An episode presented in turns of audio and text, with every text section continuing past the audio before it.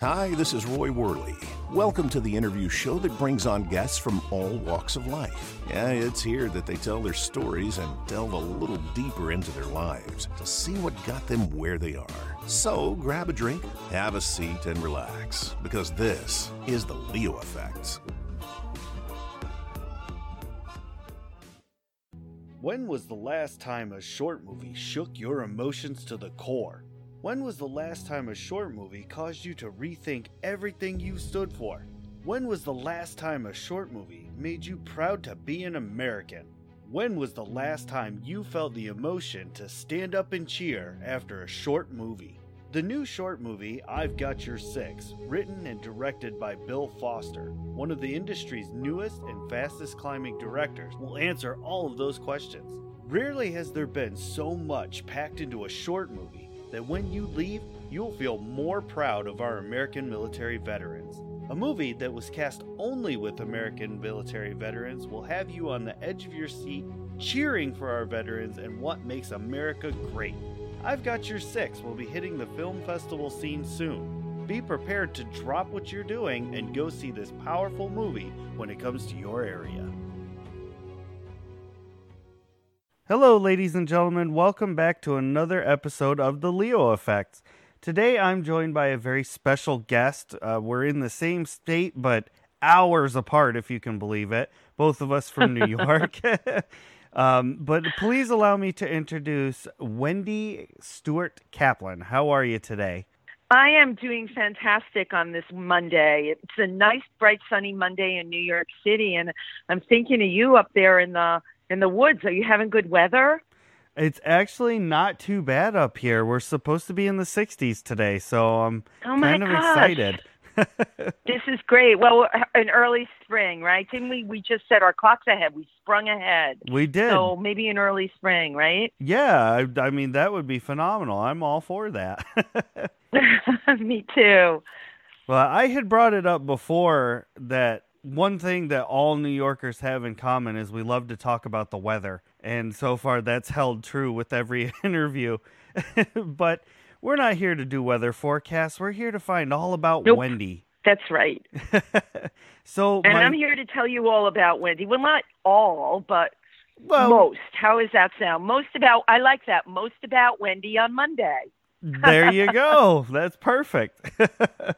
Well, I guess the first question I'd have for you would be, you know, can you tell the listeners what you what you do and what you're known for? Yeah, so you know, I I do so many things and I do them well and I do them a lot. So like I tell people I've got, you know, like six different careers.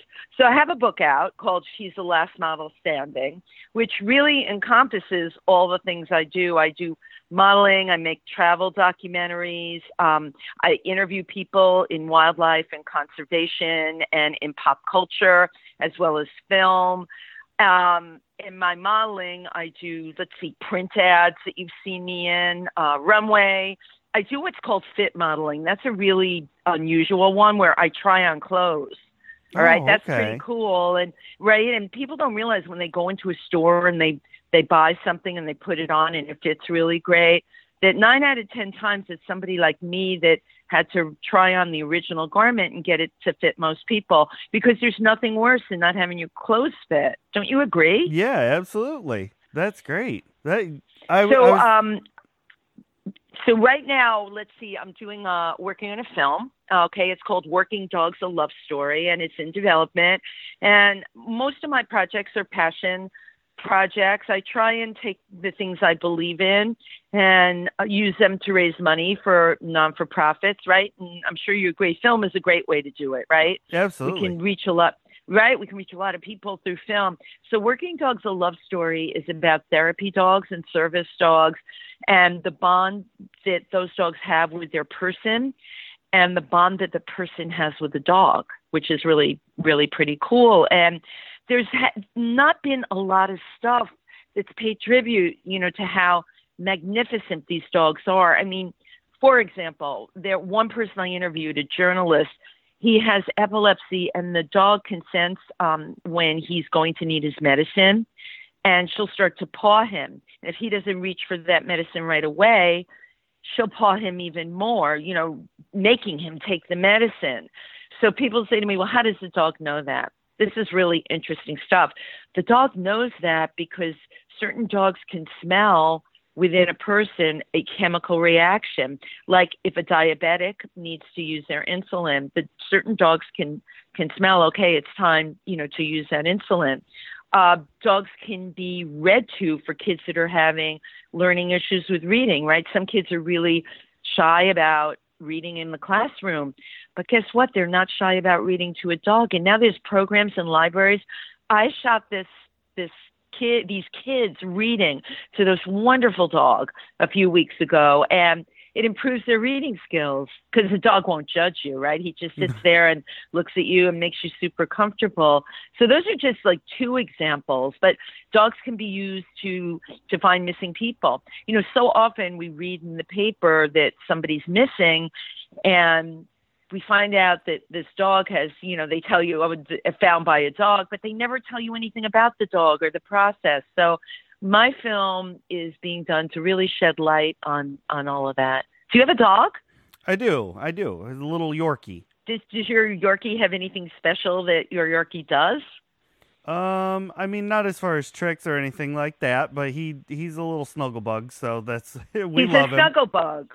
Right, and you love him, and his snuggle bugness, right? Doesn't that brings you comfort, right? Right, absolutely. Yeah, yeah. So I, I, I just think dogs need to be elevated to a new level. So that that's what that that film is about, and um, hopefully we'll finish the editing and and have it out by fall of of this coming year.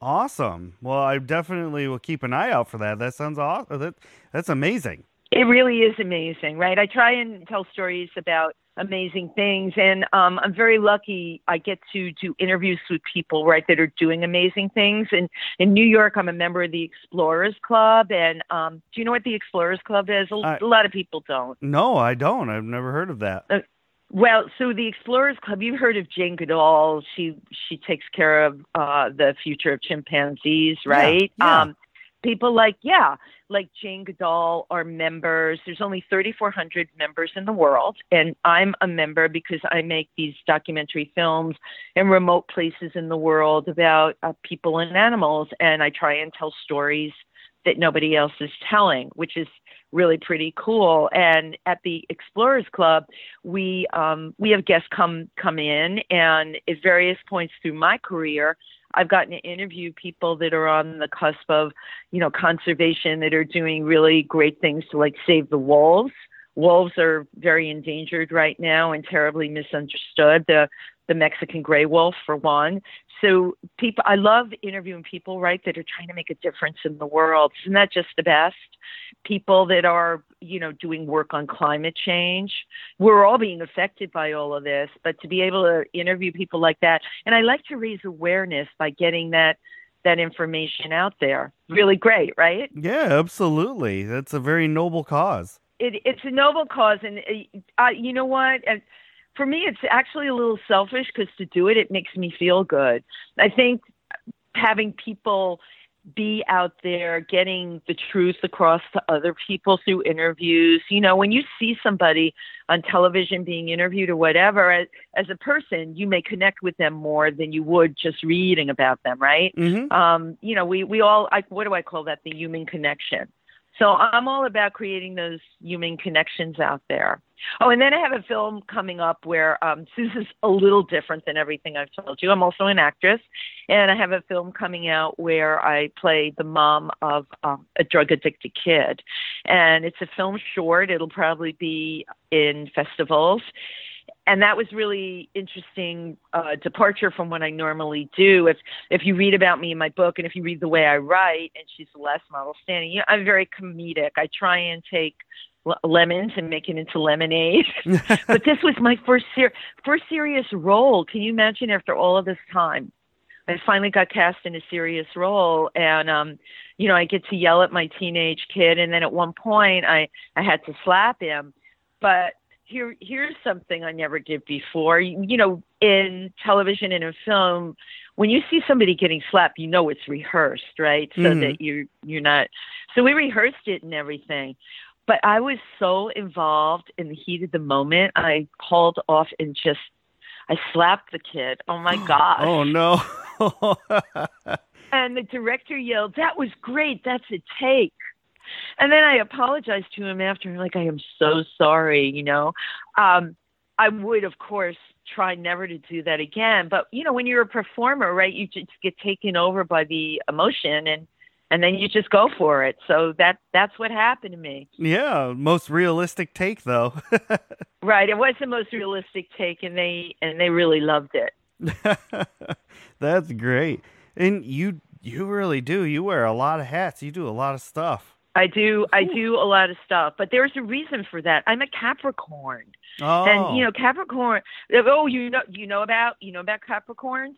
Yeah, well, I know a lot about the different zodiac signs. you do well. That's great. You know, because sometimes I tell people this, and and they're like, "Oh, well, what does that have to do with anything?" But we Capricorns, you know, we're always climbing, right? Right. We're always trying to get to the next thing.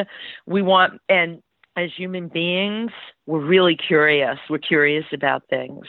And I don't know if this has anything to do with my sign, but I don't have a fear factor where I'm afraid of rejection or someone not getting me and it'll make me hold back. It's really great, especially when you're interviewing people or even filmmaking in a, or in a remote place when you're not worried about the other person or the other person judging you on any level. It just kind of lets you do what you need to do organically.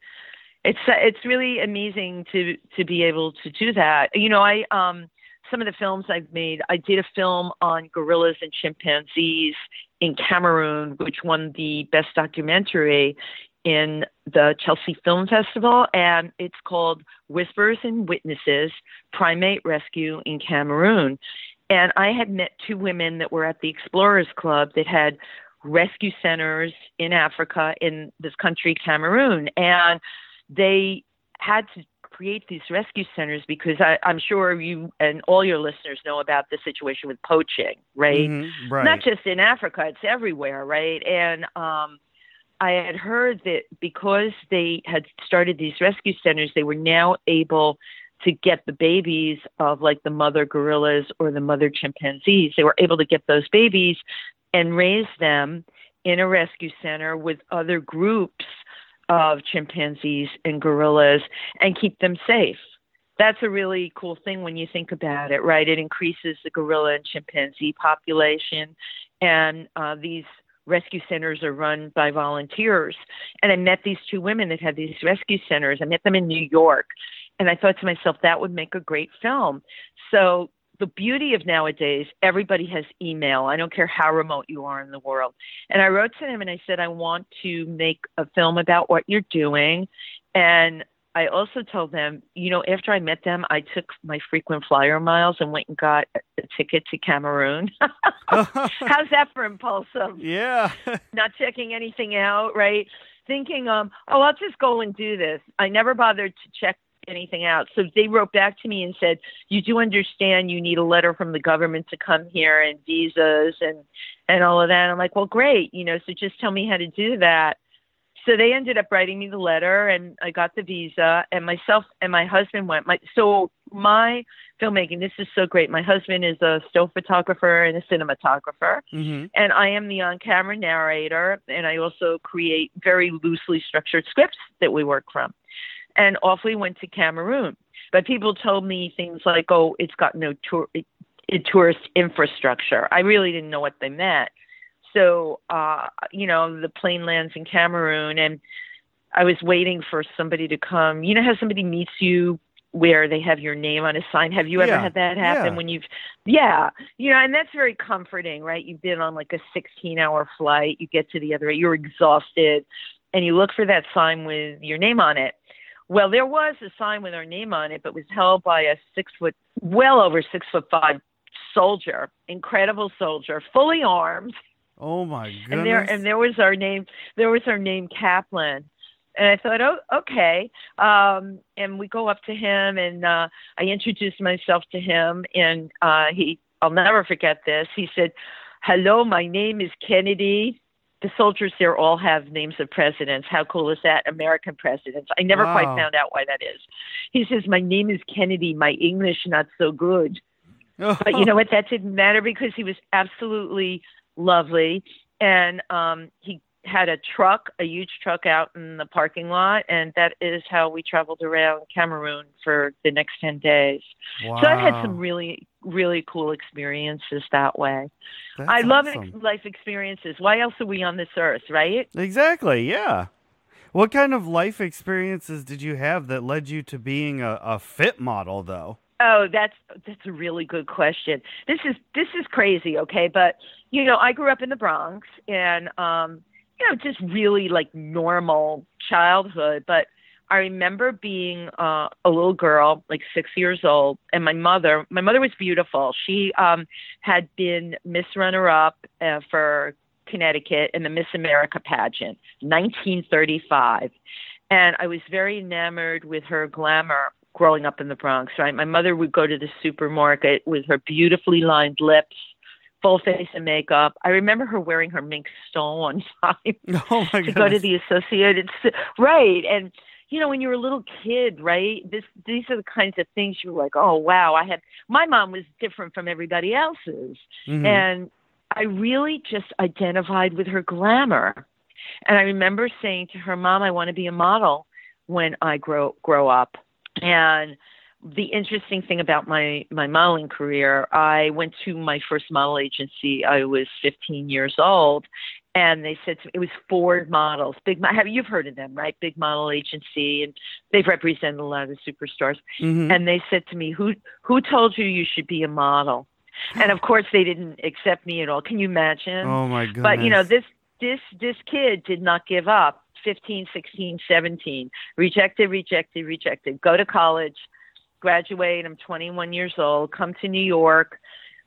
Same thing. Uh, had few pictures. Nope, nope. Uh, things like the angles in your face don't match the angles in your body. So anyone else would have walked away and not dealt with it and gone on to do something else. But maybe, you know, maybe it's my Capricorn determinedness. And I went over to Europe where I did get with a modeling agency because it was a little easier to do that. And I got better pictures. And I came back here and I got with it was a small agency, not a well known agency, but I got a model agency to take me and I started to get clients. And one of the things I started to do early on in the game was find this area that was called fit modeling. And no one knew what it was because there was like a handful of people that did it. There's a lot more people now, but nobody knew that when designers make a sketch and they put it on the runway, say Paris, right? There are, it's on a 16 year old girl that's a size 2 how Mhm. do you take that that garment right and make it mass market? How do you make it fit regular people? Like i have clients that you've heard of like eileen fisher or walmart. Those brands fit regular people. Well what's the process involved? A human being which is myself a fit model has to take a sample try it on and tell them where it's too big where it's too small how to make it shaped better for a regular person. Because it's real easy to put a tiny garment on a tiny girl and have it look fabulous. But how do you take it and put it on you know a normal woman right? I am what they call a standard size 8 and from from my measurements they can make it bigger they can make it smaller. But it's up to me to figure out how to make that garment look good on everybody like for say a, a blouse where you don't want the neck too high because it's going to look too uptight, but you don't want it too low because it's too sexy for the office. So what's Right. the happy medium in between? I'm I'm the person that tells you how to make that fit. Or if that you put a coat on, you want to be able to move in your clothes. We we all know, and I'm sure if you ask the ladies out there, sometimes they'll go in and they'll see something that's just beautiful, and they take it off of the hanger and they take it in the dressing room and they try it on, and they can't move in it that has got to be the worst feeling in the world, right? When you put on something and it's like a straight jacket. Oh yeah. My job is is to tell them, you know, you've got to make that armhole a little bigger a little rounder so that you can lift your arms up in it. So that's really cool, right? yeah. Now I gotcha. That's now a- you got. I mean, I'm sure. Like I, I know I can't see you, but let's see. What do you have? A button-down shirt on or a sweater? What are you wearing? Uh, honestly, I went for comfort today, so I'm wearing some running pants and a t-shirt.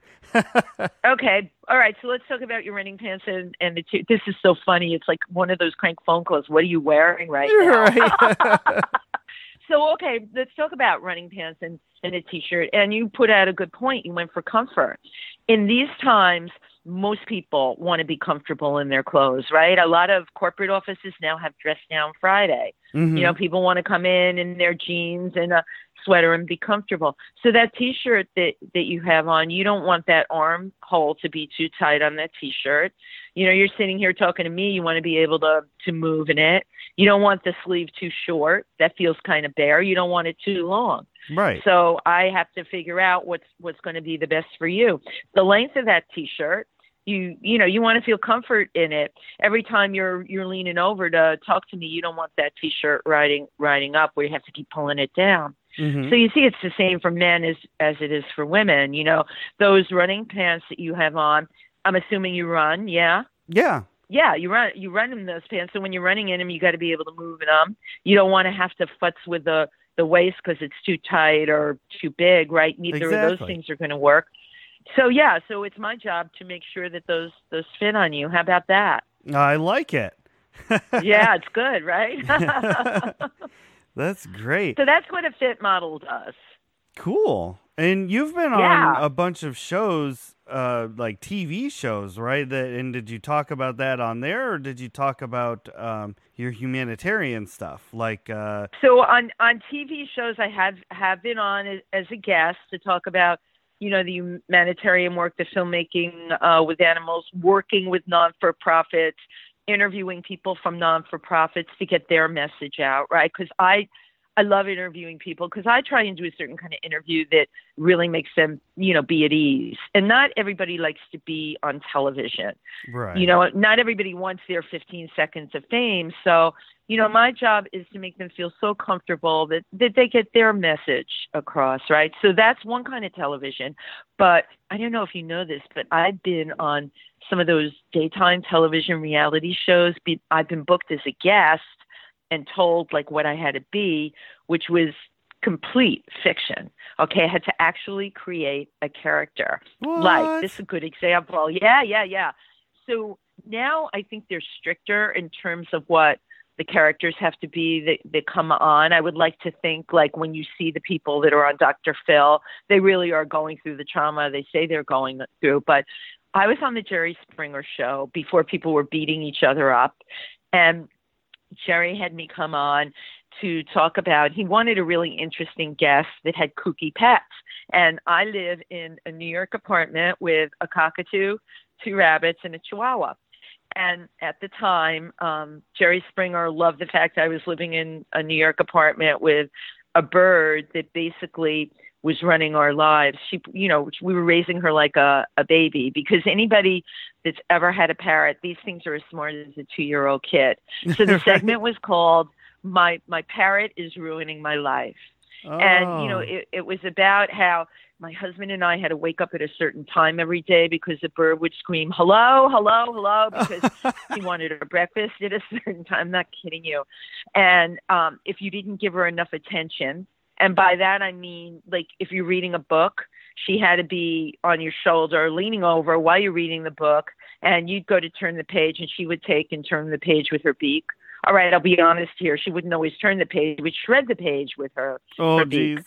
but oh, it was funny. But parrots are very complicated and they're very highly intelligent. So you know, Jerry basically had me on to talk about you know the my crazy relationship with the bird, and this was the funniest thing. At the time, I was pregnant. And um, I was trying to explain to Jerry that that bird would sit on my stomach, and I swear to you, I think she thought, you know, she was hatching the egg. I know that. Oh, geez. I know, I know. that- Can you imagine? It was like a giant egg. so, so that was like a really cool thing to get to do on the Jerry Springer show. And I was on uh, Geraldo Rivera, had actually shown clips of my wedding. I had a costume wedding where everybody came. Nobody, first of all, was Halloween. Don't ever have a wedding on Halloween because Oh. here's the thing: people think it's a big joke. or I didn't get a Oh. lot of gifts. They thought it was like a Halloween party themed as a wedding. Can you imagine that? Oh my goodness. So I know a lot of people became dressed as members of a wedding party. You know, groups of people. Very clever, except when you know it's a guy as a as a bride, and he has five o'clock shadow, and he's saying he's Wendy Kaplan. oh my gosh. right, and he really needed a shave. So, um, what did, what did I learn from that?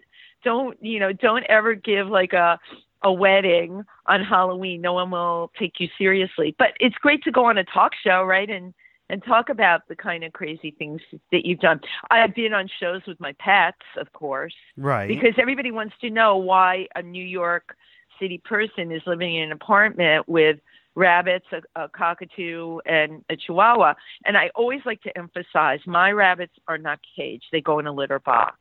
oh wow. My cockatoo's not kept in a cage either. She, at night, I put her in her cage because she likes that. She feels safe, Mhm. and I can cover her.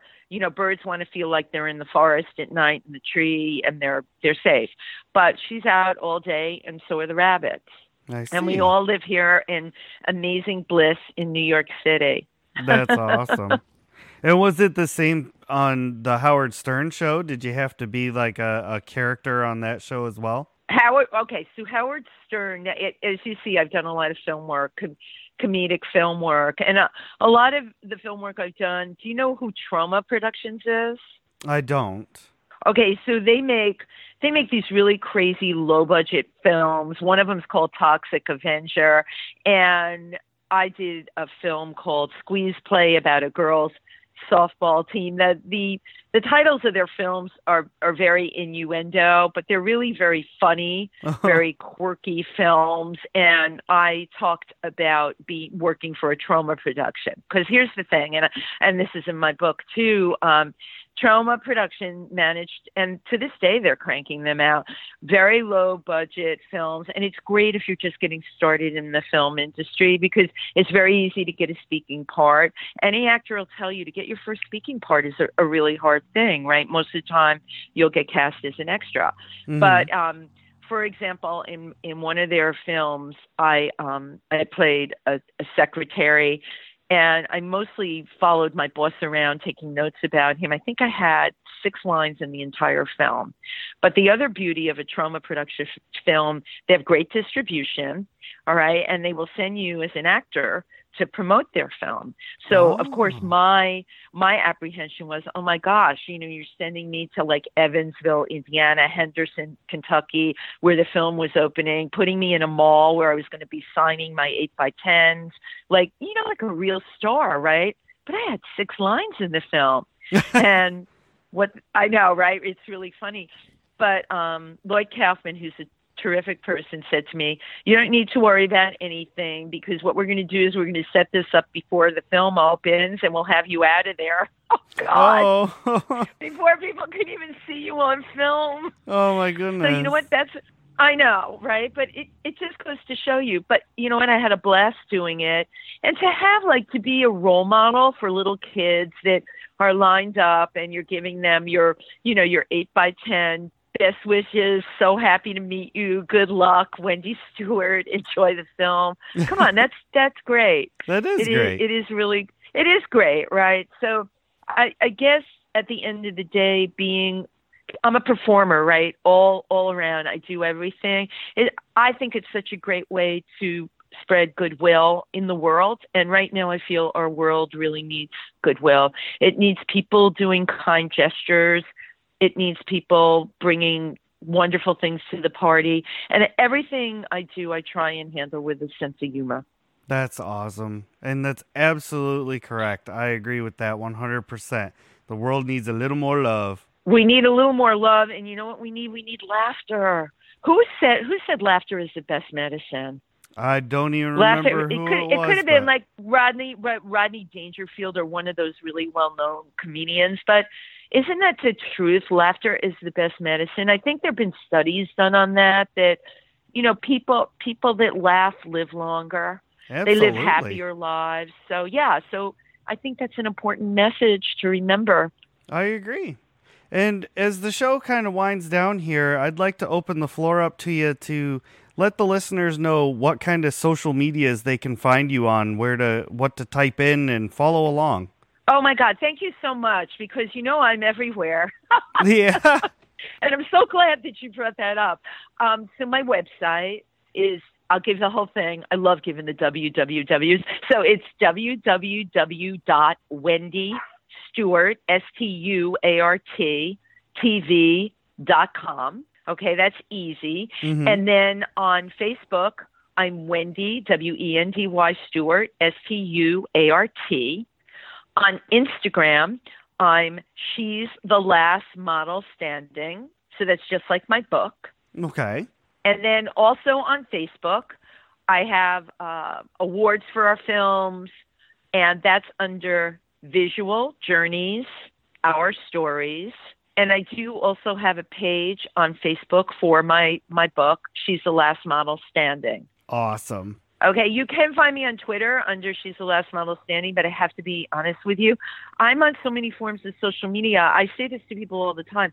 I could like just quit doing everything I'm doing and be on social media all day. Don't you find that it just Right. becomes like it does? It do, yeah, there's crazy. so many different platforms now that it's time There's so many consuming. right. It's so time consuming and you're uploading pictures all the time and then people write to you and you know what? I write back. I want to tell your audience that. I'm a girl that writes back. So yes, if you get in touch with me, I will write write back to you. So please do. And most importantly, my book is available on Amazon and on Kindle. She's the last model standing. And you can order it from Amazon or Kindle. Awesome. I'm going to put the links to that in the description of the podcast so the listeners can click Oh, thank you so much. Absolutely. Thank you. So, Wendy, I just want to say thank you so much for coming on the show and regaling me with your tales. They were hilarious Oh. and awesome and just so I'm much glad. fun. So much fun meeting you here today, and I hope everybody has just a beautiful, positive day. And I always tell people today, do one amazing action that will affect one person. That's all any of us has to do. Thank you. Aw, thank you very much. And thank you to the listeners who tuned in to check this out. Please click on the links, click on the likes, the buttons, the bells, all that good stuff.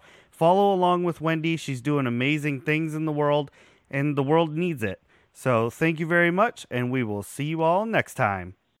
Ladies and gentlemen, boys and girls, creatures of all ages, what an amazing show! Thank you for lending an ear and joining us. I'm the host, Ray Rumsey, and if you want to hear more interviews, simply head to anywhere podcasts are heard, Facebook or Twitter, and search The Leo Affects, with an A, not an E. If you'd like to hear me doing silly voices and making a general fool of myself, head over to Shattered Dungeons on YouTube, Facebook, and Twitter. We live stream every Tuesday night. More projects are in the works. For now, stay tuned for more interviews. To book yourself as a guest, you can head to theleoaffects.wixsite.com slash podcast or send me an email at theleoaffects at gmail.com. Remember, this has been The Leo Affects, and great shows require great listeners, just like you.